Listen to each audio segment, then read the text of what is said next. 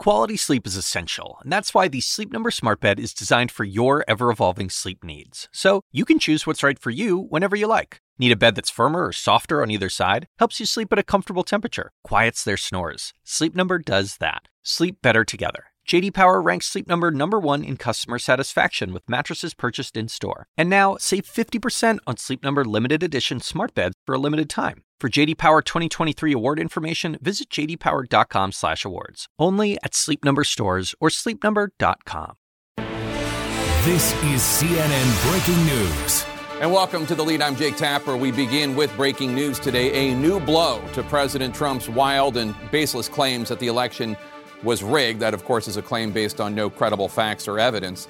This afternoon, yet another Republican official, this one has been very loyal to President Trump, is risking Mr. Trump's wrath by making a factual assertion about the integrity of the 2020 election. In this case, Attorney General Bill Barr affirming this afternoon that the Justice Department has not found any evidence to support the frankly insane conspiracy theory that a computer program with ties to long dead Venezuelan dictator Hugo Chavez was used in some manner to change the election results that there was no widespread fraud on a scale that would change the results of the November election, Barr asserted, which just underscores that President Trump lost fair and square because 80 million Americans voted to remove him from office. And President elect Joe Biden will be the President of the United States come January 20th. The Attorney General said today that both the Justice Department and the Department of Homeland Security looked into allegations of fraud and found no such evidence. Quote, there's been one assertion that would be systemic fraud, and that would be the claim that machines were programmed essentially to skew the election results. So far, we haven't seen anything to substantiate that. Unquote. Following in the footsteps of many Republican appointed judges and election officials and governors who have stood up for facts and refused to indulge this nonsense from Mr. Trump and the president's efforts to disenfranchise millions of legal American voters Though this will likely sting a little bit more, given the fact that, that Barr has generally been a Trump loyalist on other matters, such as the Mueller investigation. The blowback against Attorney General Barr is already coming, with Trump campaign attorneys Rudy Giuliani and Jenna Ellis, who have been quite aggressively pushing these deranged conspiracy um, theories. They issued a statement rebuking the Attorney General. The president's political career, in many ways, began with his embrace of a deranged conspiracy theory, that racist birther garbage about President Obama. His presidency is now ending basically the same way in yet another desperate embrace of unhinged lies, one so wild that even his most loyal Republicans in his administration are refusing to stand by them. CNN's Kaitlan Collins joins us now live from the White House. And Kaitlan, uh, Giuliani and Ellis released their own statement. W- what do they have to say? Yeah, and Jake, that statement came just moments after the Associated Press published these remarks by Bill Barr. It's on Trump campaign letterhead from Rudy Giuliani and Jenna Ellis, and they're saying, with all due respect to the Attorney General, they believe there has been, quote, no semblance of a Justice Department investigation. And they go on to criticize the Attorney General, saying they don't believe that he has looked hard enough into these allegations that, of course, they've been putting in the public sphere, but not putting into a courtroom, even though Barr did say not only ju- the Justice Department looked into it. He also said the Department of Homeland Security looked into it as well. But they ended their statement by saying that it was an opinion without knowledge of investigation by Bill Barr as he becomes the latest official to rebuke the president. Attorney General Bill Barr, the latest official to pierce President Donald Trump's claims of a rigged election telling the Associated Press today the Justice Department has not seen fraud on a scale that could have affected a different outcome in the election. The president claimed in a telephone interview Sunday that DOJ wasn't doing its job to investigate his claims of widespread fraud. Missing in action. Can't tell you where they are. Uh, I ask, are they looking at it? Everyone says yes, they're looking at it. But Barr says his department and the Department of Homeland Security looked into claims from the president and his attorneys that voting machines were rigged, but, quote, we haven't seen anything to substantiate that. While Trump's efforts to overturn the results of the election have failed, he's spending his last days in the White House behind closed doors while apparently intent on taking down several members of the GOP with him. Angry that a recount in Georgia didn't change the outcome, Trump lashed out at the state's Republican governor today, saying Brian Kemp allowed his state to be scammed. Trump will be in Georgia this weekend ahead of the Senate runoff, but GOP officials may not be there to greet him. I've got a full day on Saturday. I'm not even sure of the president's travel descriptions, but I wish him the best of luck down here. Do you know if the governor will be there? I, am not certain of the governor's travel schedule. Then there's Arizona's Republican Governor Doug Ducey, who was also in Trump's crosshairs after he acknowledged the results of the election and announced he'll swear in his state's new Democratic Senator Mark Kelly. Trump asked why Ducey was rushing to put a Democrat in office, to which Ducey responded with nine different tweets explaining Arizona election law. Meanwhile, Joe diGenova, a member of Trump's legal team, is now insisting he was being sarcastic when he called for violence against Chris Krebs, the election security official Trump fired. That guy is a Class A moron. He should be drawn and quartered, taken out at dawn and shot.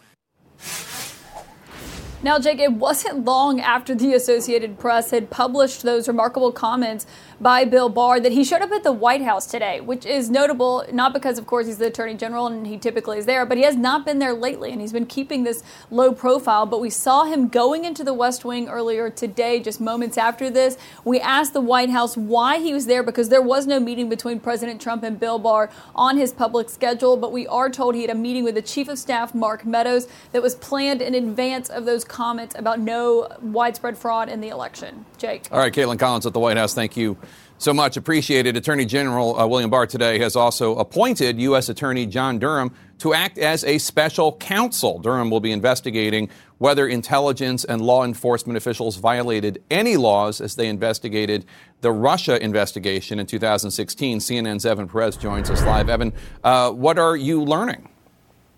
Well, Jake, uh, John Durham is now a special counsel, essentially the same thing that Robert Mueller was uh, during the, the, President Trump's uh, presidency. And so, what this means is that uh, come January and Joe Biden takes office, John Durham will continue doing, the, doing his investigation. As you said, he is a U.S. attorney, so uh, traditionally what happens is uh, all U.S. attorneys leave their positions and Joe Biden is able to pick a U.S. attorney in Connecticut, which is where John Durham is based. Uh, what this means is that the Durham investigation, which began earlier this year, uh, is going to continue probably for another year, well into the Biden presidency, looking into whether or not uh, there were any laws broken in the beginnings of the early parts of this uh, of the Trump-Russia investigation back in 2016. Jake. Can President elect Biden fire a special counsel uh, when he becomes president? He can. Uh, but of course, uh, this is uh, why this is a bit of a political grenade that Bill Barr has left behind for the incoming president. Uh, we don't expect that, unlike, unlike Donald Trump, who, th- who regularly threatened to fire Robert Mueller, uh, we don't expect that Biden is going to do the same thing. Uh, obviously, having run uh, on this whole idea of restoring normalcy to not only to the Justice Department, but to Washington as a whole. So we expect that uh, Durham will be uh, able to continue his work. Jake, I should mention that Barr appointed Durham in October. Uh, and only now are we learning about this in part because the Justice Department said they didn't want to affect the outcome of the November election. All right, Evan Perez, thank you so much. Appreciate it. Uh, let's discuss all this with our panel. Uh, let's start uh, with Barr telling the Associated Press that there's no evidence that he has been able to find, or anybody at DOJ, of widespread fraud that would overturn uh, the election. Uh, Laura Coates, that's a pretty stunning debunking from somebody who has been a, a Trump loyalist, I think it's fair to say. I think that's more than fair to say. And it is pretty stunning that one, it took him this long to have the obvious that the sky is blue be actually conveyed to the American people, but also that he chose to wholeheartedly say that he has not found not only idea of fraud, but widespread fraud was not present to even overturn the election results. This is a really strong rebuke from somebody who's a political appointee who you remember as somebody who just last year went ahead of the Mueller report and actually maybe even more than a year ago at this point went ahead with the Mueller report and tried to create a narrative in anticipation of trying to undermine the presidency. And his hope was that people would regard him with a great deal of credibility. And now that credibility seems to be harming the president's own narrative crafted now. And Laura uh, Barron Lopez, uh, uh, the president's attorney, Rudy Giuliani, who, who we should note, uh, has been saying all sorts of all sorts of crazy things with no evidence, wild allegations. Uh, not introducing any of them in a court of law because it would be perjury uh, or it would violate the court in, in some way. He released a statement today saying, quote, with all due respect to the Attorney General, there hasn't been any semblance of a Department of Justice investigation. We have gathered ample evidence of illegal voting in at least six states, which they have not uh, examined. And Laura Barron Lopez, there is no evidence of wild, widespread uh, fraud. I mean, this is just, again, you're allowed to lie in a press release. All right. Every time that Giuliani and other members of uh, the president's campaign team that are still going around the country with Giuliani are still uh, repeating the fraud claims that have no evidence, they aren't providing any specific specificity. Uh, they're just making wild accusations, and that's why so many of their lawsuits have failed, and judges have thrown them out and said that the, uh, there's no merit uh, to this. There's there's no evidence there. There's no there there. And, so Giuliani is continuing to stay by Trump's side. Uh, and it may very well be uh, because of the fact that now there's talk that, that he could be looking to get preemptively pardoned by the president. And Ron, do you think Attorney General Barr is now going to get the same kind of reception from Trump supporters that we've seen uh, other Republican officials like Chris Krebs or the governor of Arizona or the governor of Georgia that they're now uh, getting. Um, these are people who are just simply standing up for the rule of law and for facts. Uh, and now, you know, in, in, many cases, they're getting death threats. Yeah.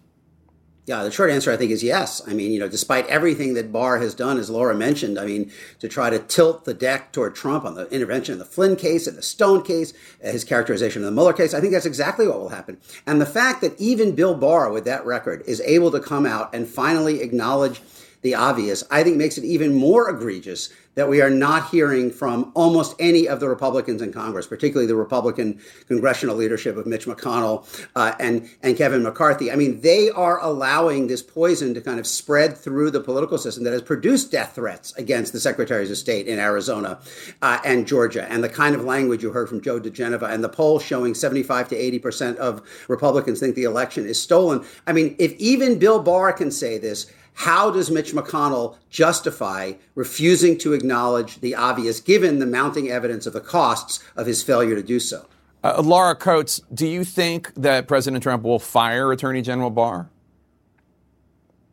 Well, if you know the idea, I'm sure he will ridicule him. I'm sure he will summon him in some capacity to un- help to understand why he's not toeing the party line. But essentially, by that statement by Bill Barr, if you fire him or if you let the clock run out, he will no longer be the attorney general come January 21st. And so the idea here that he is trying to solidify, even in his absence, perhaps, either through firing or through running out the clock, is probably why he's trying to install somebody who will continue the legacy of providing a cloud of innuendo about additional baseless claims. This time being what John Durham would be actually looking at to figure out whether there was a politicization of the Department of Justice or an investigation with an eye towards trying to prevent Donald Trump's initial election back in 2016. So I think he is preparing not only for the ridicule, but also preparing for the ability to have somebody in place who can continue. And although there's no evidence to support that either, as the IG report indicated last year, that cloud of suspicion served President Trump well when Comey did it. So I think he's hoping to have it continue into the new days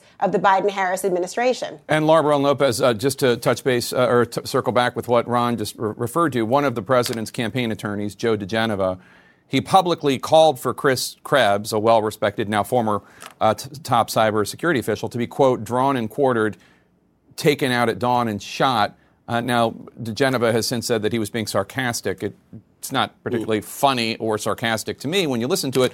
Even White House Communications Director Alyssa Farah told me, quote, that statement was wildly inappropriate. I mean, I just don't even understand what what world we're now in where people are now joking about killing people in an environment where officials and journalists and all sorts of people get death threats from the president's supporters all the time.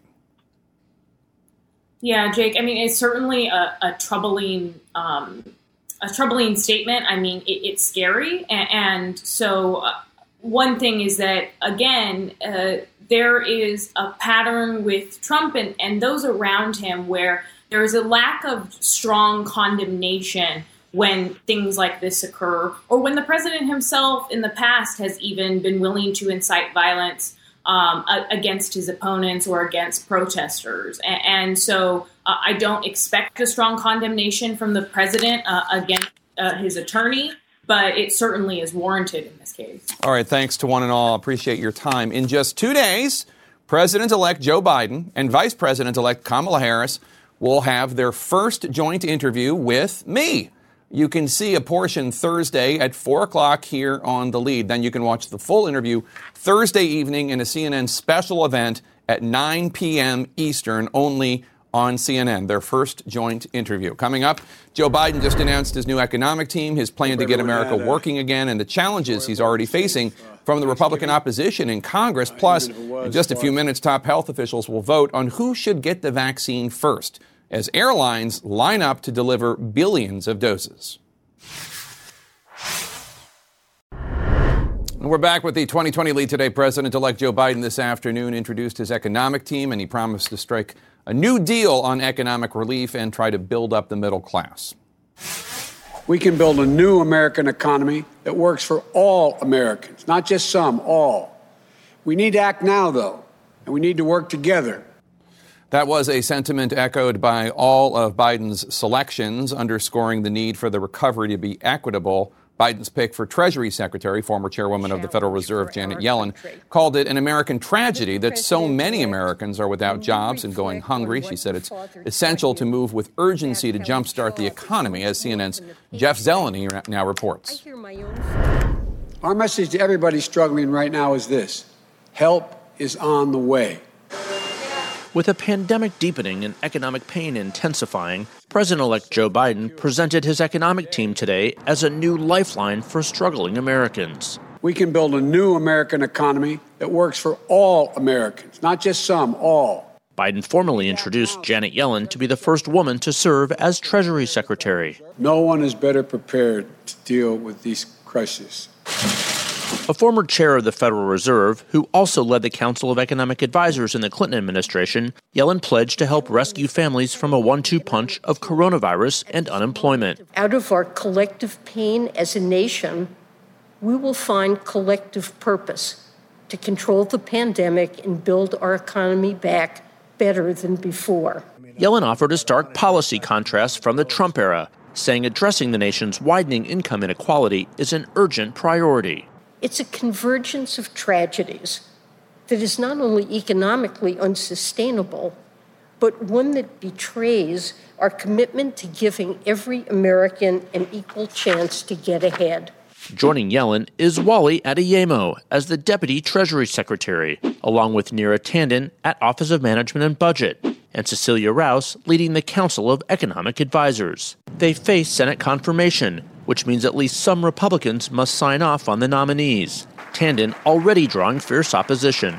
She's just been a most of her professional life a hard-edged partisan.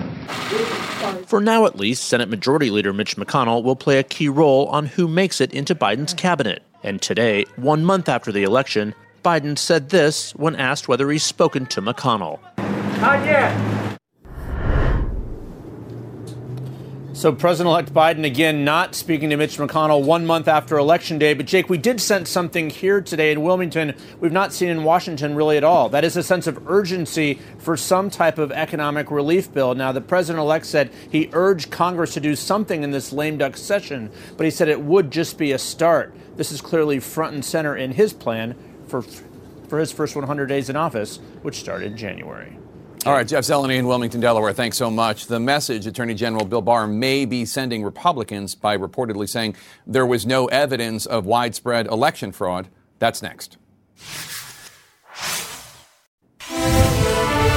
Have more on today's breaking news. Attorney General Bill Barr admitting that there was no widespread fraud in the presidential election, election that would have changed the results. MSNBC's Joe Scarborough joins us now live. He's out with a new book about Harry Truman called Saving Freedom Truman, the Cold War, and the Fight for Western Civilization. Joe, good to see you again. Congrats on the book. Uh, let me just ask you about Barr, though, because that's the breaking news this afternoon. He's been a Trump loyalist since he was brought in. What, what do you make of his comments today?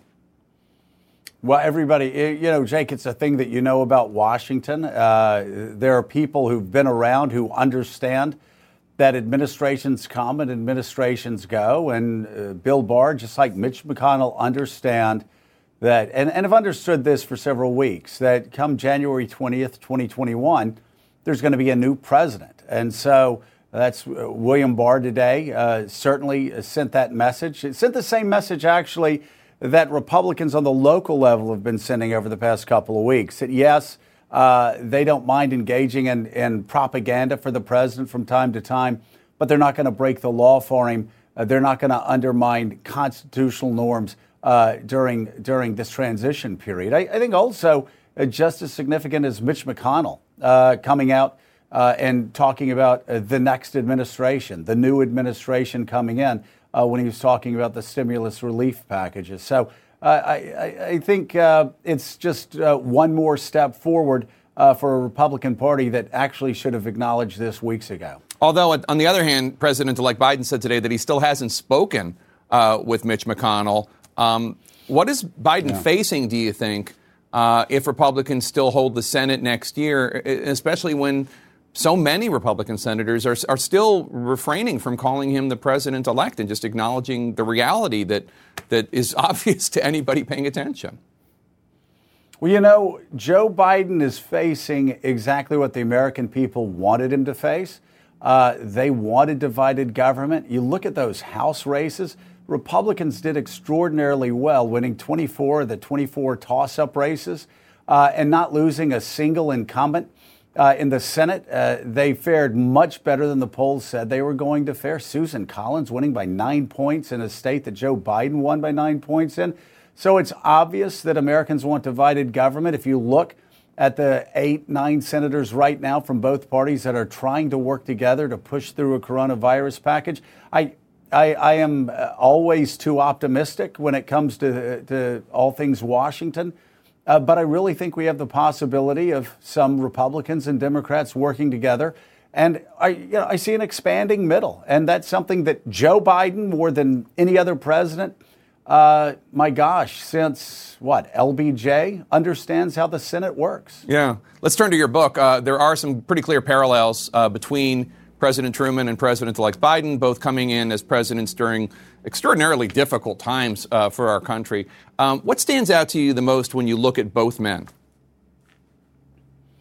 Well, I, I, think both men were underestimated their entire life. Of course, a lot of us have seen the Reagan documentary on Showtime where, where poor young Jeff Greenfield recommends that one day Joe Biden will be the Democratic nominee, and he is laughed off the set practically by Walter Cronkite.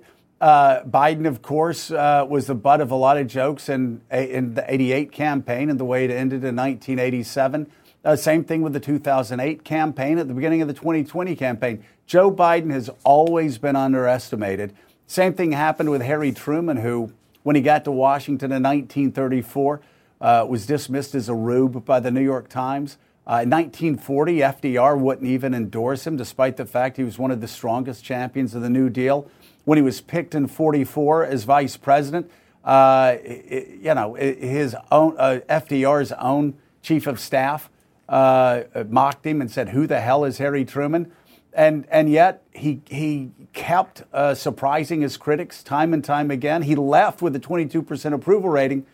But as I talk about in the book, Winston Churchill said that no man did more to save Western civilization than did Harry Truman. And uh, the guy, again, because he understood how Washington worked, because he understood the Senate, because he could strike bipartisan compromise, uh, he had a bigger impact on the world stage than any president in 75 years. Well, it's a great book. It's, uh, it's called Saving Freedom Truman, the Cold War, and the Fight for Western Civilization. Joe Scarborough, thanks so much for joining us. Uh, happy holidays to you and Mika, uh, and best of luck with the book. Thank you so much for having me on. I really appreciate it. No problem. It's my pleasure. Breaking news on the race for a COVID vaccine and the vote this hour that could determine who's going to get the vaccine first. We're going to take a quick break. We'll be right back.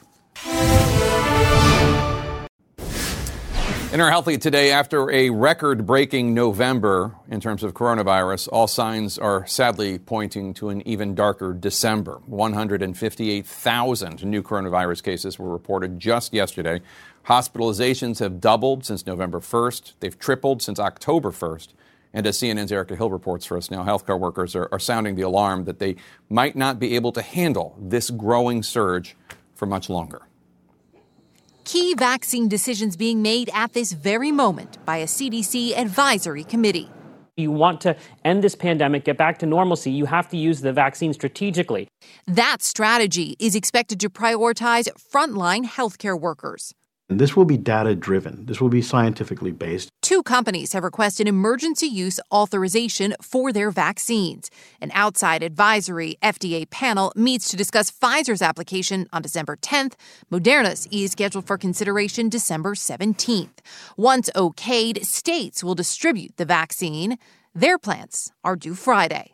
There may be certain groups that they tailor specifically, poultry in Arkansas or some of the meat packing plants in, in the Midwest or in the panhandle. It's going to be this balance between one, uh, trying to save as many lives as possible, but also stabilizing the health system. A health system that is increasingly strained. Nationwide, COVID hospitalizations doubled in November. We can only handle so much of a surge the system is only made with so much capacity. All but three states reporting an increase in new cases last month. This is the worst spot we've been in since March. Daily average cases surged from 82,000 to 160,000 in November, an increase of more than 95%. Average daily reported deaths rose more than 78%. Sometimes I'm grieving for my husband and then I realize my mom's gone, you know, that I'm grieving for my mom. All things considered, we're, we're not in a good place. Florida just became the third state to log more than a million cases since the pandemic began. California warning a new stay at home order may be on the horizon. Meantime, the economic toll is growing. What's the bigger risk, me going to work or us losing our house or like what? Millions of Americans struggling as Amazon reports record sales, a reminder of the sharp divide between Wall Street's gains and Main Street's reality. Uh, Jake, an open letter today from three of the premier medical organizations here in the United States the American Medical Association, the American Hospital Association, and the American Nurses Association urging Americans to remain vigilant while they wait for a vaccine. Keep wearing masks, social distance, wash your hands. And we also learned today from the American Academy of Pediatrics that cases in children were up 29% in the two weeks leading into Thanksgiving. In fact, in just that week leading into Thanksgiving, they say 154,000 new cases confirmed in children, Jake. All right, Erica Hill, thank you so much for that report. CNN's chief medical correspondent, Dr. Sanjay Gupta joins us now. Um, Sanjay, hospitalizations have doubled since November 1st, tripled since October 1st. Now the COVID tracking project is warning that we're going to see 100,000 Americans hospitalized in the next couple days. What's the worst case scenario based off these t- statistics? Where are we going? Well, Jake, I mean, it's, it's, it's pretty bad right now. I mean, this would have been the worst case scenario if we talked about this a month ago. I mean, Rhode Island's got field hospitals now, convention centers turned into field hospitals as well, in addition to tents. Wisconsin has had their highest death rate recently. California, they may reinstate some of these stay at home orders because their ICUs are already becoming overwhelmed, expected to become overwhelmed completely by Christmas Eve. I mean, it's bad, Jake. I mean, that, that's the thing. We've been talking about this for so long, it feels like the boiling frog. But if people out there who, who have preventable illness, people out there who could go to a hospital get better and they can't find beds anymore, that is the worst case scenario. And we're, we're very close to it. Do you think that states that are now imposing restrictions or going back to um, more restrictions, will that be effective in slowing the spread or, or is it too late? Or are we too far gone? No, I, I, don't think. I think the metaphor is to think about it like a fast-moving ship through the ocean. The faster it's it's going, you know, the more inertia that it has. It's going to take longer to slow down. Uh, it's not that you can't stop that ship ultimately. It's just going to take longer because we've allowed this problem to just magnify and magnify and grow, and that's that ship. So Put in those those those um, measures, and it will slow things down and eventually bring it to a stop. Masks a big one, Jake. Right? I think we're an impatient society. We expect the the fix to happen just like this. But if you look, for example, in Kansas. Uh, you know, counties that they actually put in mask mandates. About a quarter of the state, uh, quarter of the counties put a mask mandate in, uh, and the rest did not. Uh, the ones that did, they brought down viral transmission 6%. The other ones went up 100%. 6% may not sound like a lot, but to bring something down right now, given the growth that we have right now, is, is, is very significant. So there's this new study saying, or suggesting rather, that the coronavirus may have been circulating in the U.S. as early as December of last year. Um, tell us more about that, and what does this mean? Yeah, it's, it's, I think it's a really good study. Uh, it was very interesting. They looked at blood samples from people back in mid December and they found antibodies that were specific to this coronavirus. It's as simple as that. It wasn't like antibodies to other coronaviruses, it was this, which meant the people whose blood had been sampled had been exposed to the coronavirus. So that, that made uh, you know, a lot of sense. It also means that there was probably evidence of community spread much earlier in China than we knew. Nick Paton Walsh had a great report about this. It was happening there and they knew about it. And people were getting on planes and going here and going all over the world very quickly. It reminds us an outbreak anywhere is an outbreak everywhere. It's very hard to control. New York City is seeing a spike in cases. Um, on Sunday, they decided to reopen some schools there. Um, plenty of medical authorities, like Dr. Fauci and others, have said the very last thing that should be shut down are the schools, uh, the bars, restaurants uh, should be shut down before that. Is there any reason, um, with what we know, that elementary school age children should not be in school? I, I, really don't think so at this point. I mean, and you know, I, I was I was skeptical about it myself, Jake, um, because you know, kids are little they're little virus factories typically, right? I mean, y- my kid would come home with some sort of respiratory illness, and all of us would get it in the house. I mean, right. it's just they're very contagious, and coronavirus is a very contagious virus. Why is it that little kids who are typically viral spreaders, and this is a very contagious virus, aren't spreading? I don't know. It's probably one of a couple reasons. One is that maybe in the schools they are being very diligent. I mean, you know, as, as contagious as they are, the kids demonstrate how easily it can be contained still. They wear a mask, they wash hands, it makes a huge difference. Or it could be that little kids, just for whatever reason with this virus, just don't aren't as likely to be transmitters. We don't know, but the answer to your question is I think why would you close down schools and keep bars open? It makes no sense at this point scientifically. Dr. Fauci predicts that we're going to see the surge from Thanksgiving travel hitting right before uh, Christmas. Should people plan to stay home and apart for upcoming Christmas season? Yeah, I, I hate to be the one to, to say that, but but yes, Jake. And you know, I mean, look, we look at the data, and you know, I don't I, I don't relish having to give this sort of information. But look at Canada, for example. Canada is a good example. Their Thanksgiving is uh, middle of October, and you can see what was going on there. Uh, the day before Canadian Thanksgiving, they were at about 1,800, 1,900 new cases. On Thanksgiving, 2,200 cases or so. Uh, a few weeks later, just about doubled, okay? And it's still going up. So there's an example. Obviously, there are differences between Canada and the United States. Big holiday in, in, a, in the country to the north. That's a little bit of a glimpse of what we're likely to see after our Thanksgiving. And then, obviously, maybe after Christmas if the same thing happens. Obviously, the news of a vaccine is promising, um, but we need to remind people it's not out there yet. Uh, and first, it's going to first responders and people in nursing homes before it gets to the, the general public. The pandemic is right now the worst it has ever been in the United States. And, even though we're all experiencing COVID fatigue and we're all, you know, just beat down by this psychologically, we need to, to stay strong. People need to remember now is not the time to, to throw caution to the wind. Yeah, I mean, you know, you got if you got hope on the horizon, you're going to go into one of two mindsets. Uh, one is that, hey, let's just, uh, you know, we can we can uh, proceed with with abandon at this point because hope's on the horizon. Or you can say, hey, in the next few months, if I just sort of double down, put my head down, do this, I'll be part of a movement that could save hundreds of thousands of lives. You look at these models, Jake, and again, I'm not a hyperbolic person, but the conservative IHME model says there will be some 470,000 people who would die by March 1st. Okay? Now, that also, uh, that also assumes that 40 states would reimpose some sort of stay at home order. Do You think that's going to happen? If those states don't do it, we're closer to 650,000 by March 1st. We, we, we definitely can make a difference, and we have to because the vaccines are coming, but they won't be here in time for that. Dr. Sanjay Gupta, thanks so much. Appreciate it.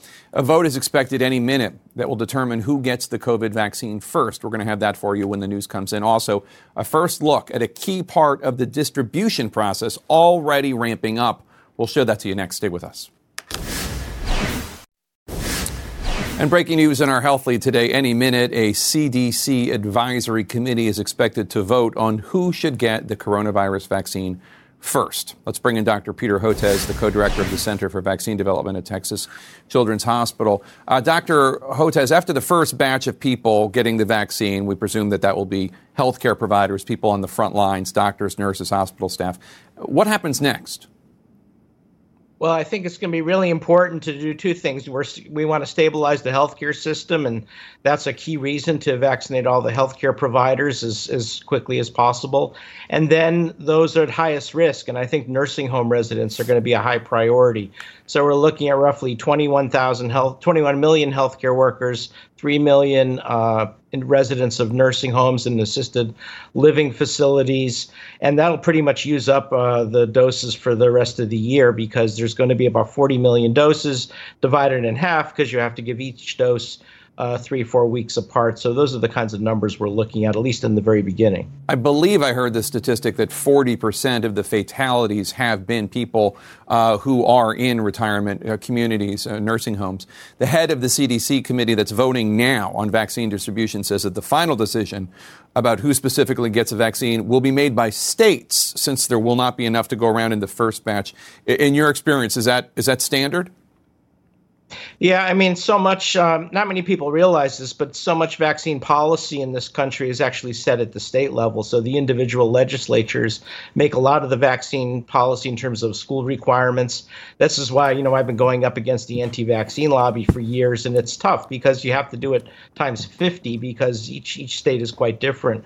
So it doesn't surprise me that we'll, the states will do the same thing. Hopefully, they'll listen to the ACIP guidelines. Also, the national academies have issued some guidelines as well. But you, we can expect that each state will fine tune those guidelines to some of the unique needs of the state in terms of uh, uh, certain populations at risk. Also, you know, uh, New Mexico or Texas, which has a very high Hispanic uh, population, we've seen about 35% of the deaths under the age of 65 uh, in, in those groups. And so that means, you know, this idea of a 65 year old age cutoff will not really work in our part of the country. So there's going to be a lot of fine tuning like that. Now, the Pfizer vaccine, there are a couple of vaccines. There's a Pfizer and Moderna, and then there are others that are in the, in the works. The Pfizer vaccine needs to be stored at negative 94 degrees Fahrenheit. Negative 94. There we, we're showing right now a hospital in Delaware installing freezers uh, to hold the vaccines.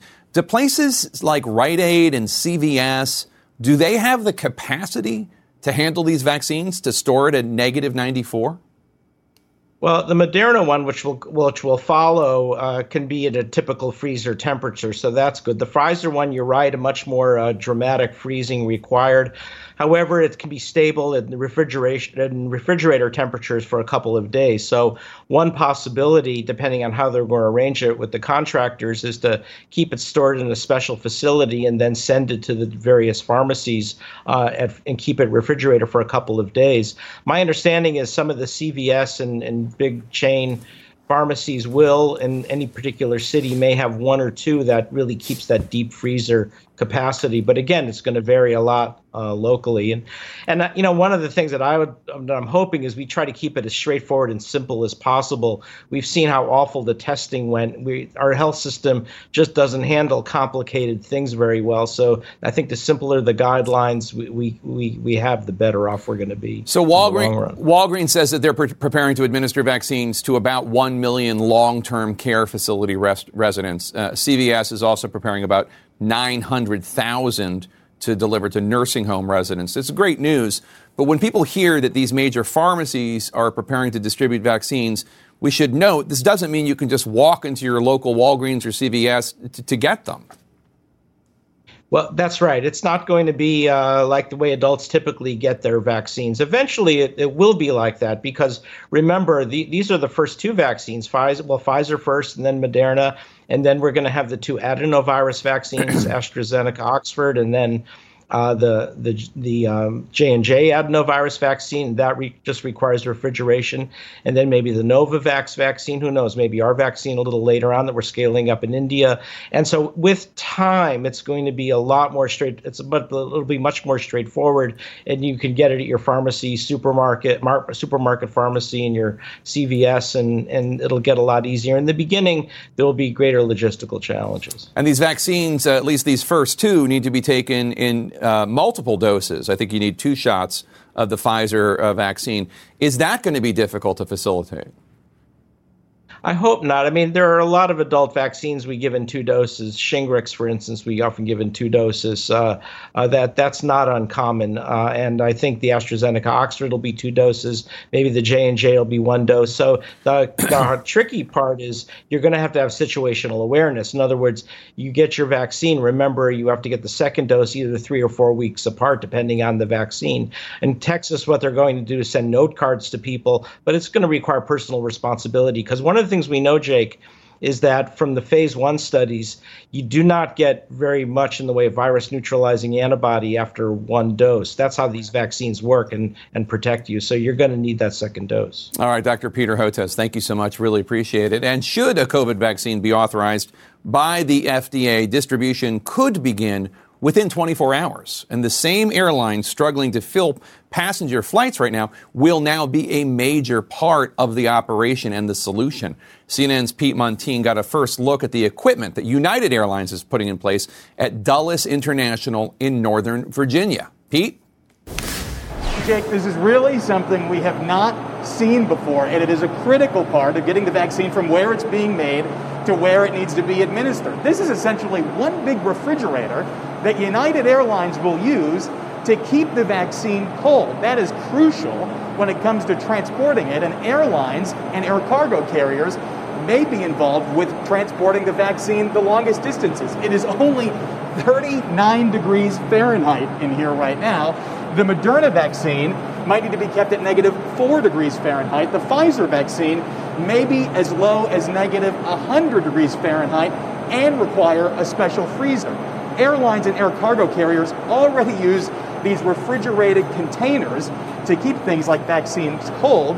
Actual vaccine not in here right now, although airlines have already been getting their infrastructure ready to make sure things are in place for when the vaccine gets rolled out. United Airlines is actually already flying some vaccines for Pfizer. American Airlines is doing vaccine test flights between Miami and South America. UPS, DHL, FedEx, all involved in this. Even the FAA is giving airlines a special waiver to carry extra dry ice on board to keep the vaccine super cold like it needs to be.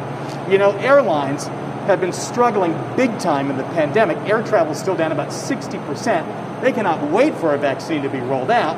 Now they may be key to getting it to you. Jake? All right, Pete Muntean, thank you so much. Finally, today, we'd like to remember just one of the more than 269,000 lives that we have lost to the coronavirus in the United States. I'd like to dedicate this song to all the warriors for justice. Noe Montoya. He played his guitar to send a message. He sang about social justice. He was a fierce advocate for the United Farm Workers. He marked with Cesar Chavez. He lived in Hollister, California, and he was the soul of his local theater company. They called him the Maestro. Montoya tested positive for coronavirus just a few days ago on November 19th. He died on Thanksgiving Day. May his memory be a blessing.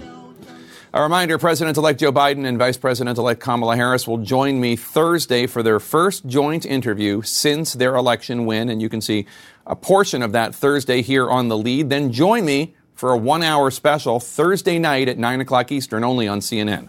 Our coverage on CNN continues right now. Now streaming exclusively on Max, a new CNN flash doc about the album that has Nashville talking, Call Me Country. Beyonce and Nashville's Renaissance. Watch it at max.com slash call me country. Max subscription required.